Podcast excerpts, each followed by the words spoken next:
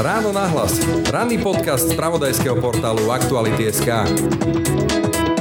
Máme veľkú skupinu ľudí, ktorí majú príznaky duševných porúch. Niektorí ťažšie, niektorí ľahšie, niektorí zvládajú s nimi a chodiť do práce, niektorí nie, už skončia, dajme tomu na invalidnom dôchodku a tak ďalej. Ale nie všetci z nich sa liečia. Keď hovoríme o absolútnych číslach, tak sú to 100 tisíce ľudí, ktorí sú v populácii a majú príznaky týchto vážnych duševných poruch. Vyplýva to z populačného prieskumu o stave duševného zdravia z pera epidemiologičky Aleksandry Bražinovej. Táto de facto mapa nášho mentálneho zdravia hovorí, že až 80% z ľudí s príznakmi závislostí či úzkostných porúch sa vôbec nelieči. A rovnako tak až dve tretiny tých, čo bojujú s príznakmi depresí, s nimi zápasia mimo zdravotníckého systému. Niektorí majú tie príznaky mierne a zvládajú ich viac menej tak, že normálne fungujú, len teda nemajú takú radosť zo života, akú by mali, keby proste nemali tie dané príznaky. Ale niektorí zase naopak sú na tej opačnej škále toho spektra a majú tie príznaky tak závažné, sú to stavy, kedy stráca prácu, rozpada sa mu rodina, skončí na ulici. Duševné poruchy spôsobujú miliardové straty. Neraz vedú k nižšiemu vzdelaniu, často sú príčinou vyššej chudoby či kriminality, ale predovšetkým je to najmä o obrovskom ľudskom utrpení, a to nie len tých, ktorí nimi trpia, ale aj ich okolia. Napriek tomu o stav nášho duševného zdravia nie je v tejto krajine veľký záujem. My totiž to nielen, že máme poddimenzované kapacity odborníkov, ale my dokonca ani presne nevieme, ako vyzerá skutočný stav nášho duševného zdravia.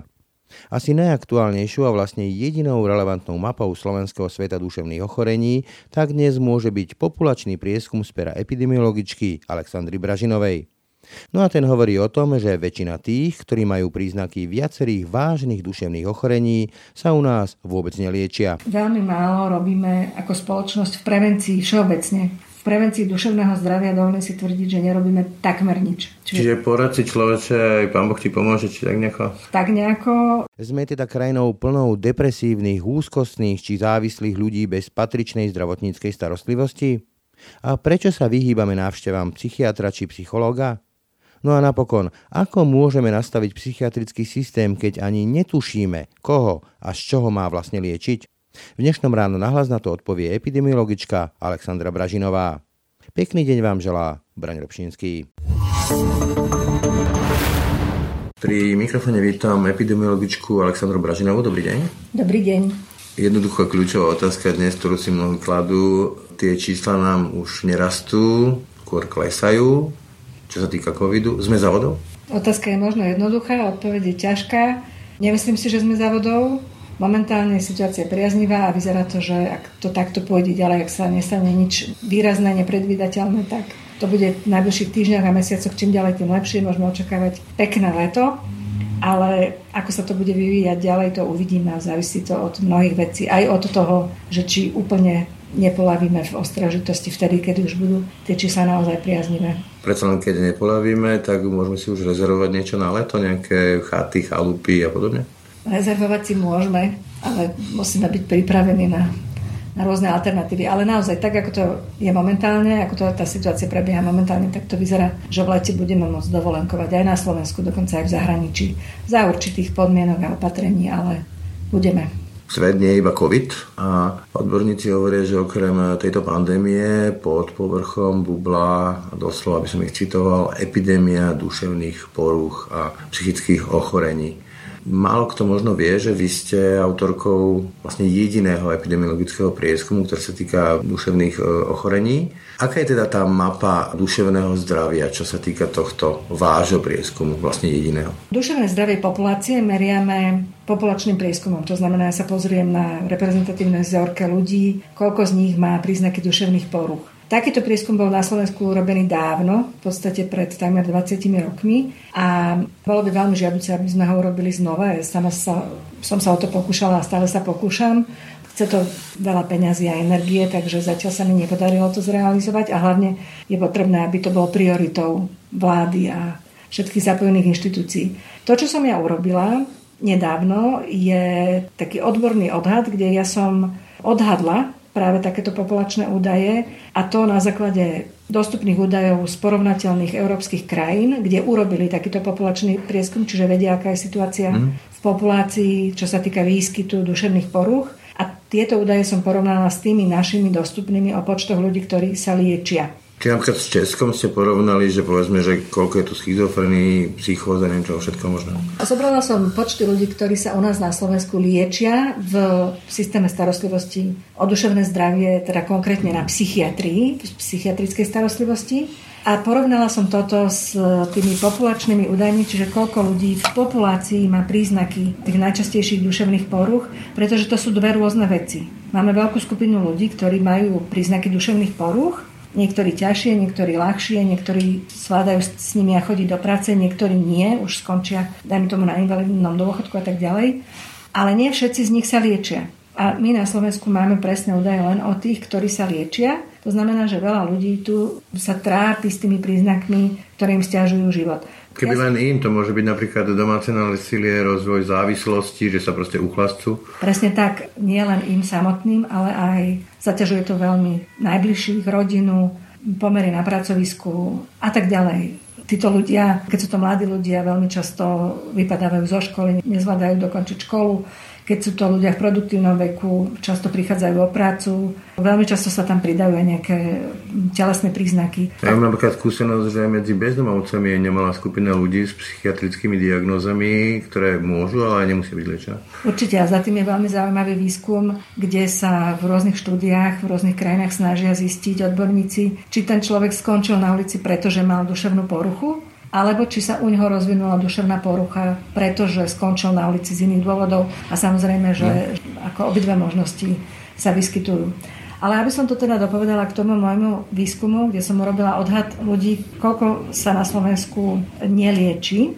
A zobrala som teda tie najčastejšie sa vyskytujúce poruchy a vychádzajú tam dosť desivé čísla. Z tých všetkých, čo majú príznaky depresie, čiže to je skupina afektívnych poruch, ale teda medzi nimi sú najčastejšie depresia a bipolárna porucha, tak z tých, čo majú príznaky depresie, sa iba jedna tretina lieči. Čiže dve tretiny z tej celej skupiny sa neliečia a, a teda snažia sa zvládať život s tými príznakmi depresie. Druhá skupina sú úzkostné poruchy, tam je to ešte horšie. 80% z tých, čo majú príznaky úzkostných poruch, sa neliečia. Iba 20% sa lieči. Príznaky úzkostných poruch to sú rôzne... Panické ataky napríklad panické ataky, generalizovaná úzkostná porucha a tak ďalej. Čiže stavy, kedy tá úzkosť sa vyskytne náhle alebo pretrváva dlhú dobu, väčšinou bezdôvodne, alebo sú to rôzne fóbie, ktoré sú spojené s nejakým konkrétnym stavom, konkrétnou situáciou. Čiže sú to veľmi život znepríjemňujúce situácie a zase môžu viesť, môžu sa stupňovať a môžu viesť až k stavu, kedy človek už nie je schopný normálne fungovať. Ale môže celé roky cirkulovať túto medzi nami a robiť problémy ako sebe, tak aj svojmu okoliu. Vieme povedať, e, odhadované nejaké čísla?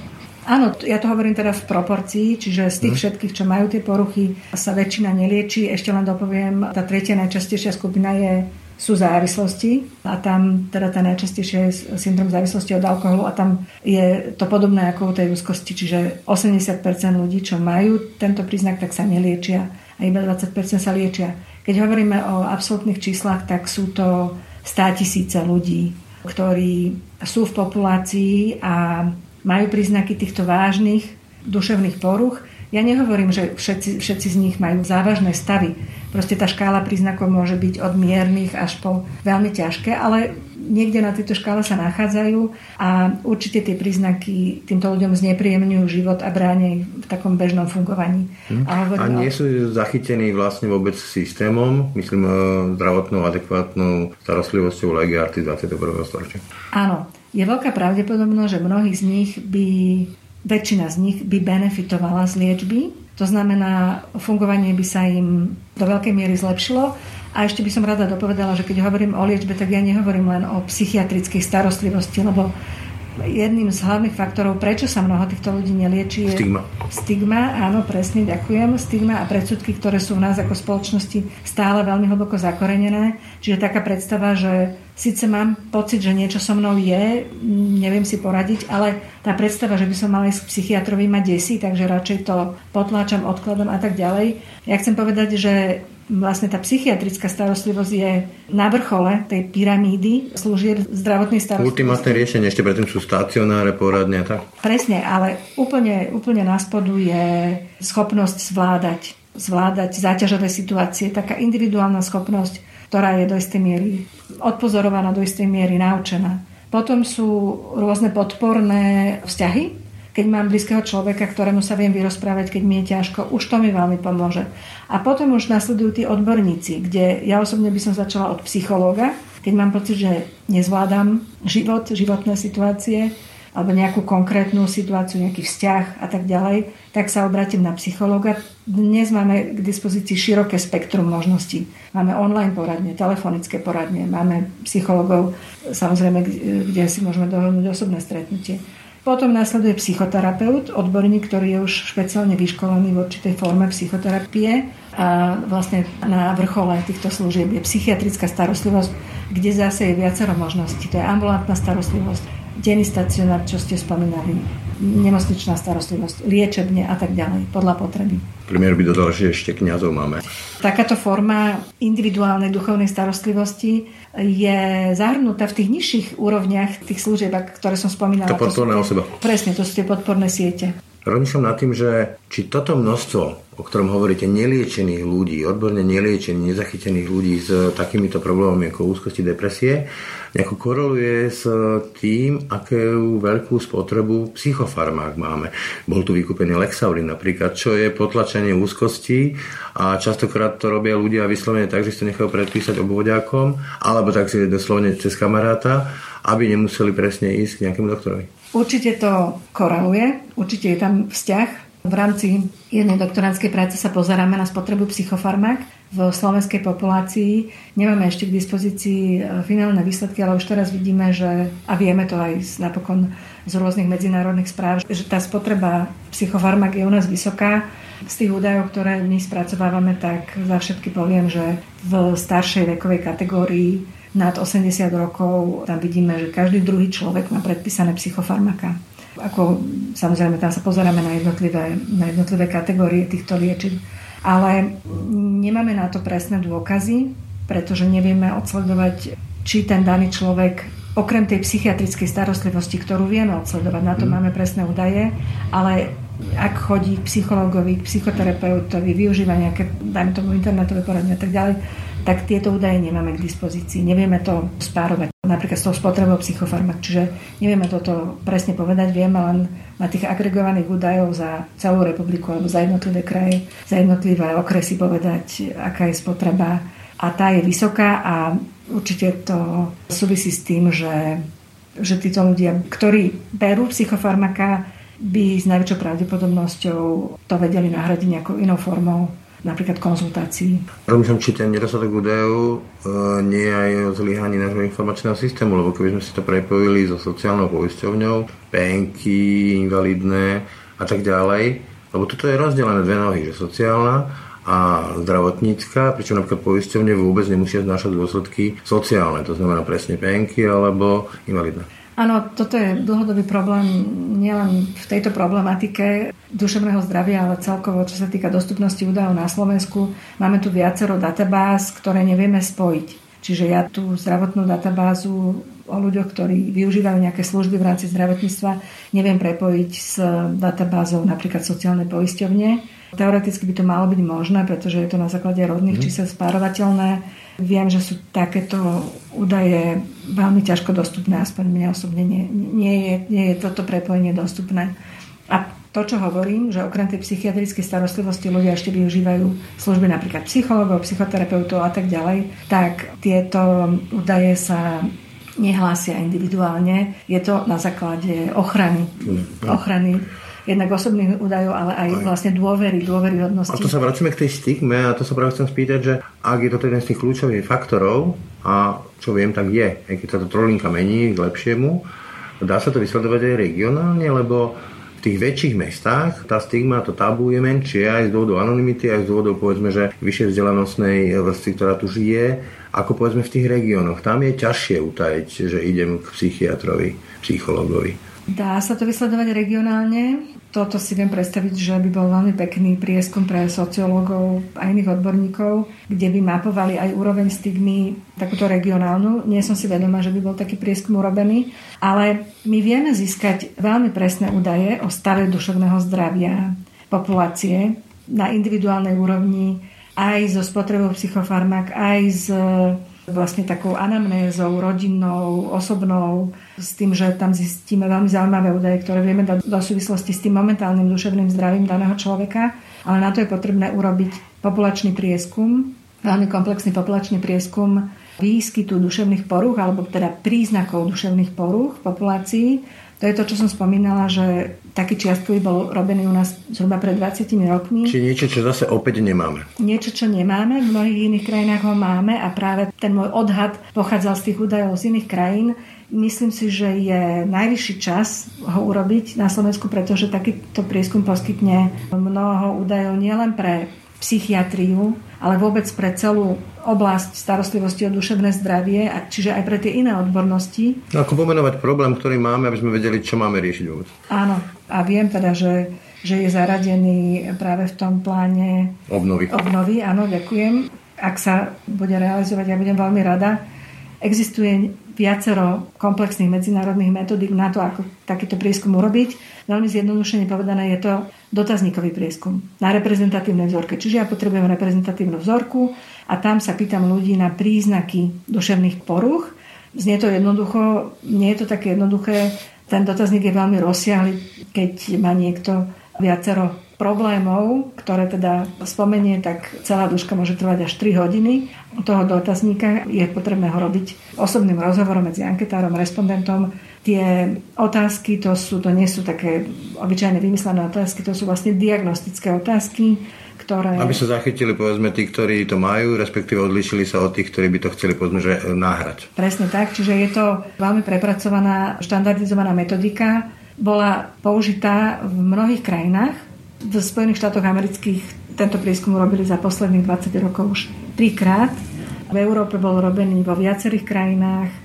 Bolo by vhodné, keby sme ho urobili aj na Slovensku čím skôr, pretože hovoríme tu už nejaký čas o reforme starostlivosti, e, reforme služieb starostlivosti a duševné zdravie. Ako chceme reformovať niečo, čo nevieme, e, v akej situácii. Áno.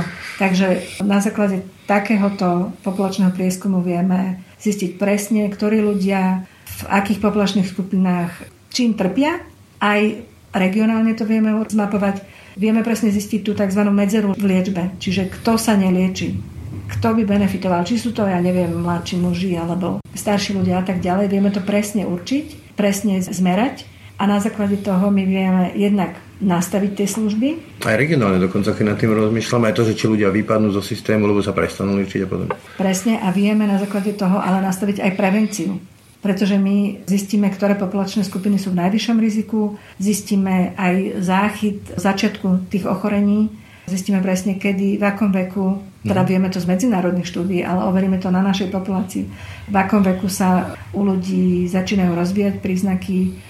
Vieme to spojiť, to som už spomínala, s tými udalosťami z minulosti, z detstva a tak ďalej. Mm. My tam povedzme prepojiť to aj na to, že či sa rozvíjajú závislosti, hovorili ste e, sama, že je tu veľa závislosti na alkohole, či to má nejaké prepojenie s tým, že tí ľudia si neliečili povedzme, že panické poruchy alebo depresie a preklopilo sa to do závislosti. Určite áno, vieme vlastne zmapovať faktory, ktoré a vieme aj zmerať tú silu, s akou ten daný faktor vplýva na rozvoj daného ochorenia. Mm.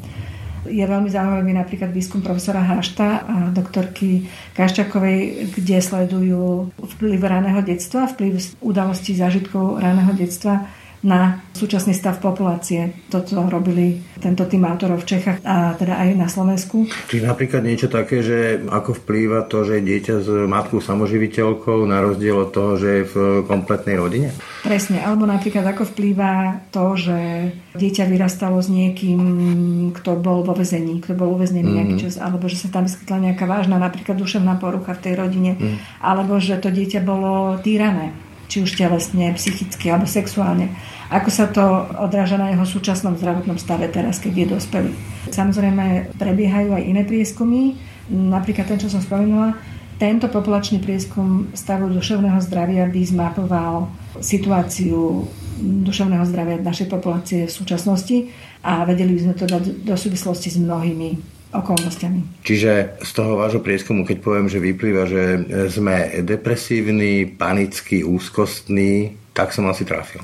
Áno, do istej miery, ale chcem povedať, že výskyt týchto duševných poruch, ktoré sme spomenuli, je porovnateľný aj v porovnateľných krajinách. To bola presne ďalšia otázka, že či sa nejako vymykáme oproti povedzme, že Čechom, Poliakom, Maďarom, našim. To neviem povedať, pretože nemáme, nemáme tie naše vlastné populačné data. Predpokladáme, že do veľkej miery sme porovnateľní. Čo však z toho odhadu vyplýva je, že iba malá časť tých, ktorí s najväčšou pravdepodobnosťou majú majú príznaky týchto najčastejších poruch, sa u nás lieči. Čiže máme tu to, čo označujeme medzera v liečbe, alebo v angličtine treatment gap. Čiže tí nezachytení a neliečení. Tí nezachytení a neliečení, ktorí, ako som už spomínala, vďaka tomu potom trpia v rôznych oblastiach s najväčšou pravdepodobnosťou a niektorí majú tie príznaky mierne a zvládajú ich viac menej tak, že normálne fungujú, len teda nemajú takú radosť zo života, akú by mali, keby proste nemali tie dané príznaky. Ale niektorí zase naopak sú na tej opačnej škále toho spektra a majú tie príznaky tak závažné, respektíve väčšinou sa to stupňuje. Počas rokov to môže trvať roky, kým sa tá porucha zhorší natoľko, že človek prestane byť schopný fungovať. Ale potom, keď už prestane byť schopný fungovať, tak sú to stavy, kedy stráca prácu, rozpada sa mu rodina, skončí na ulici. To hovorím ako naozaj taký extrém. Alebo napríklad môže sa stať e, dôležitým nejakým prominentným človekom riadiacim firmy, poviem to takto? Toto je otázka na psychiatrov, ale vieme z literatúry, že áno, mnoho ľudí, ktorí sú verejne činní, majú rôzne formy duševných porúch, či už liečené alebo neliečené. To sme zarazilo, keď som práve diskutoval o tom pláne obnovy aj s ľuďmi z ministerstva na takej verejnej diskusii, že ten váš prieskum spochybnili napriek tomu, že vlastne v rukách žiadny iný nemajú aktuálny. Vy rozumiete tomuto prístupu, lebo však keď niečo mám, tak e, využijem aspoň to, čo mám. Ja to opakovane hovorím, to, čo som ja urobila, je odborný odhad. Tak sa to aj volá, expert estimate. Ja som vychádzala z dostupných údajov. Napokon výstup tohto môjho odborného odhadu bol publikovaný v recenzovanom, uznávanom medzinárodnom časopise, prešiel aj recenzným konaním a tak ďalej. Ja tam spomínam všetky limitácie, ktoré takýto odborný odhad má. Netvárim sa, že to sú nejaké presné údaje. Netvárim sa ani, že tam nemôžu byť nejaké chyby v tom mojom odhade. Ja som použila údaje, ktoré sú dostupné, ktoré máme na Slovensku, ktoré máme v zahraničí a povedala som, že vzhľadom na porovnanie týchto dvoch skupín údajov, čiže populačných a tých liečených, to je tá tzv. liečená prevalencia, liečených, teda výskyt liečených duševných poruch, vieme odhadnúť, že mnohí ľudia u nás v našej populácii majú príznaky duševných poruch, s ktorými sa neliečia. Čiže dá sa povedať, že na Slovensku máme nastavený systém starostlivosti o duševné zdravie tak, že pokiaľ človek nemá naozaj vážne príznaky typu schizofrenické blúdy, alebo nie je sám proaktívny, alebo nemá v svojom okolí niekoho, kto ho pritlačí, aby si išiel riešiť svoje depresie, úzkosti, paniky, tak e, ten systém na ňo nemyslí? V podstate hlavný, hlavný fakt, ktorý sa dá povedať na základe toho môjho odborného odhadu je, že jediným možným riešením, ako zistiť presnú situáciu v duševnom zdraví na Slovensku je urobiť ten populačný prieskum, lebo bez neho budeme len odhadovať. No ale vy ste odhadli teda, že existujú tu státisíce ľudí, ktorí sa k tomu mocú mimo systému. Nie je v najvyššom záujme toho systému zachytiť tých ľudí, pretože všetky VHO čísla hovoria o tom, že to sú obrovské národohospodárske a už nehovorím o ľudských škodách. Áno, určite je možné, že v niektorých regiónoch fungujú občianske združenia, ktoré svojpomocne pomáhajú ľuďom, ktorí sa ocitnú v krízovej situácii s tým, že teda dojde k narušeniu duševného zdravia.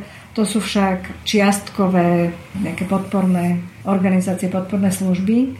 Určite je žiaduce, aby bol systém nastavený lepšie a aby tá psychiatrická starostlivosť, ktorá sa u nás berie vlastne za, za bernú mincu starostlivosti o duševné mm-hmm. zdravie, bola naozaj len tá, tá posledná inštancia. Vieme dlhodobo, že veľmi málo robíme ako spoločnosť v prevencii všeobecne. Ako akékoľvek oblasti. Akékoľvek oblasti, presne. V porovnaní zase s inými krajinami. V prevencii duševného zdravia dovolím si tvrdiť, že nerobíme takmer nič.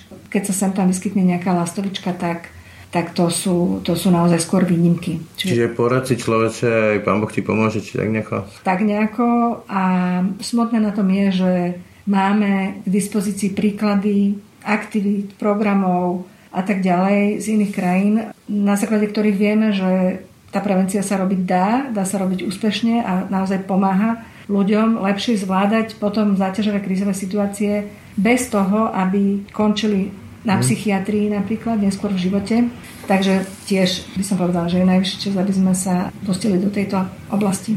Keď sa vrátim k tomu úvodnému tvrdeniu odborníkov v tejto oblasti, že tu buble epidémia duševných porúch, Dá sa teda povedať, alebo myslíte si, že tie státisíce, o ktorých ste to doteraz hovorili, ktoré sa mocú mimo toho systému s problémami duševného charakteru, budú pribúdať, respektíve z tých státisícov možno budú viac státisícov? Je to veľmi pravdepodobné.